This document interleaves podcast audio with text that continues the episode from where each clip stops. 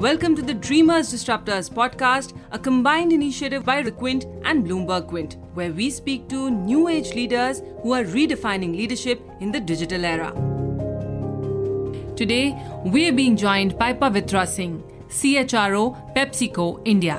A very warm welcome to you, Pavitra. Thank you so much for joining us today. Hi. Pavitra, you're the head of talent acquisition at PepsiCo India, one of the most important links on an organization chart. So tell us, how would you define your leadership style? The three words I would use to describe my leadership, I would say, um, is being open, engaged, and committed. Uh, I think all these three are very important uh, for an HR manager. Every employee and ecosystem partner must experience you as open and transparent. This simply means that you will give them a good hearing and will balance what's right for the individual and the company. Employees must see you as engaged, you know, and as you know, there's tons of research which tells us that half the employees in India and 80% of employees in the US are actively disengaged. So my style has really been to meet as many people, talk to as many, write to as many as I can. Uh, do try to reply to every email and what's WhatsApp message that I get finally the last which is really on commitment everyone must see you as a as as committed that that the job that you're doing is not really for the title or the position but to make the company a better place and move the company forward in the right direction. Now there is no quantitative equations or measures for all these three right? Uh, whether it's about being open engaged and committed. These are about feelings and i try to tap into these feelings. Right. You spoke about being open engaged and committed.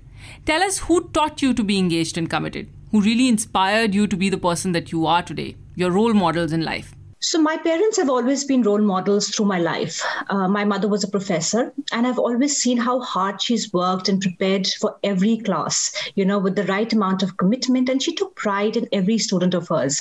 I think the biggest value my parents taught me was to be positive and give your best right? And as one goes through a career you know one has role models in good leaders. And i've i've learned a lot from every leader that i've directly worked with or saw from a distance. Uh, i've always been influenced by humble leaders you know who've gone beyond job descriptions truly embracing and implementing a wider agenda really being company people. So there's not a single uh, one leader that i'd like to call out. I think there are many leaders uh, that really inspire you. You know um, many thought leaders uh, for example there is Nelson Mandela, there is uh, Barack Obama.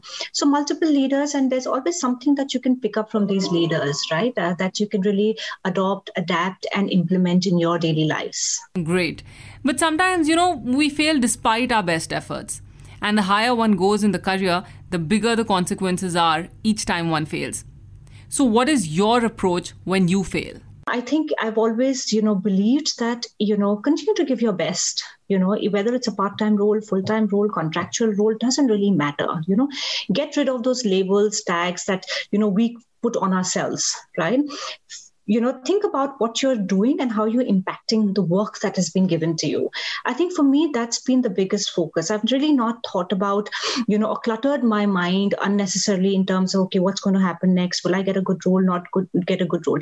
If you're a good performer and if you've done well whether it's as i said in a short term project or a part time kind of a role there will always be pull for you in the system you know failures are a part and parcel of life right uh, you know I, I think every leader goes through their own set of failures I think it's important to pause. It's important to reflect and see what went wrong. What could you have done differently, right? And uh, you know, I, I, would say I've seen uh, seen tons of failures in my life, right? And I have grown the maximum when I have failed, right? Because that's an opportunity for you to pause, reflect, and see what could you have done differently. Uh, so for me, I think if you don't fail, you don't learn, you don't grow. I think the second part is, you know, when you see failures, it's a great opportunity to also reach out to people, you know, your mentors, you know, your, your leaders that inspire you to really have that candid conversation and, you know, seek that additional perspective. What could you have done differently in a situation like this? I think those perspectives really open up your mind and you again grow as a leader. Right. Moving to 2020, a year that will perhaps never be forgotten, what are the kind of changes or transformations you saw during this time in the professional space? See, I think every industry has seen the following uh, with this pandemic, right? Number one, I think rethinking how work is done itself right? Uh, and therefore looking at different models, therefore looking at different structures, right? Who needs to be in the office? What work can be done from home? How can work be done? So really rethinking on how work will be done is one big change that we've seen. Secondly, we've all looked at our fixed costs closely, right? Looked at every possible line to see really how do you kind of manage these costs and how can you look at costs differently right?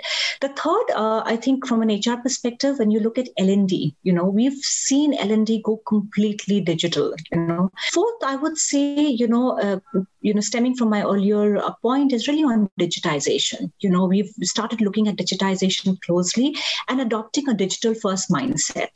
And lastly i would say consumers buying online. That's been a big shift right? Today products are coming to the consumers at their home.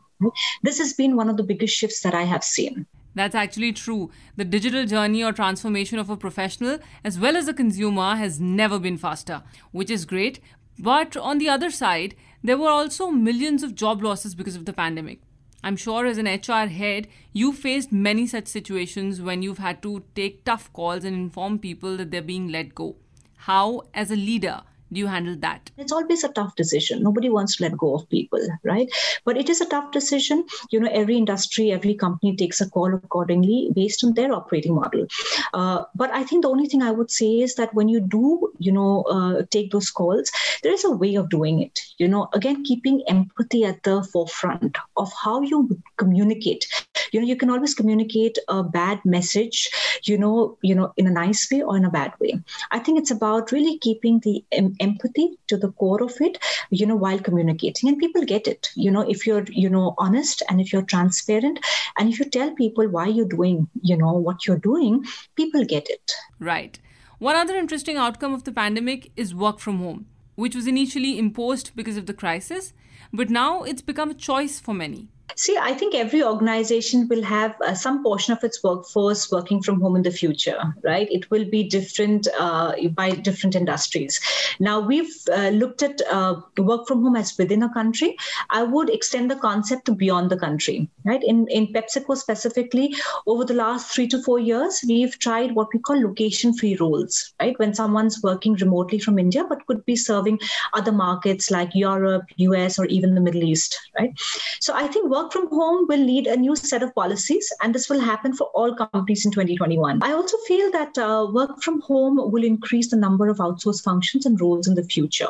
Uh, I think work from home uh, will also be read as women from home, and it's going to be a fantastic opportunity for companies to really tap into this highly talented women pool sitting at home today. Uh, the way I look at it is that we're going to move into a hybrid model, you know, where there is going to be flexibility and some roles will get far more flexibility versus other roles, right? So clearly, this is going to be a huge, huge change uh, going forward. It's not going to be the same. All right. Moving beyond work, tell us about your hobbies and interests yeah i would say so i have a teenage daughter uh, and i try to spend a lot of time with her you know especially i think during these times uh, you know we're all at home. So it's become you know um, a great ritual to kind of spend time watching you know movies together whether it's on netflix you know watching some series uh, you know along with her.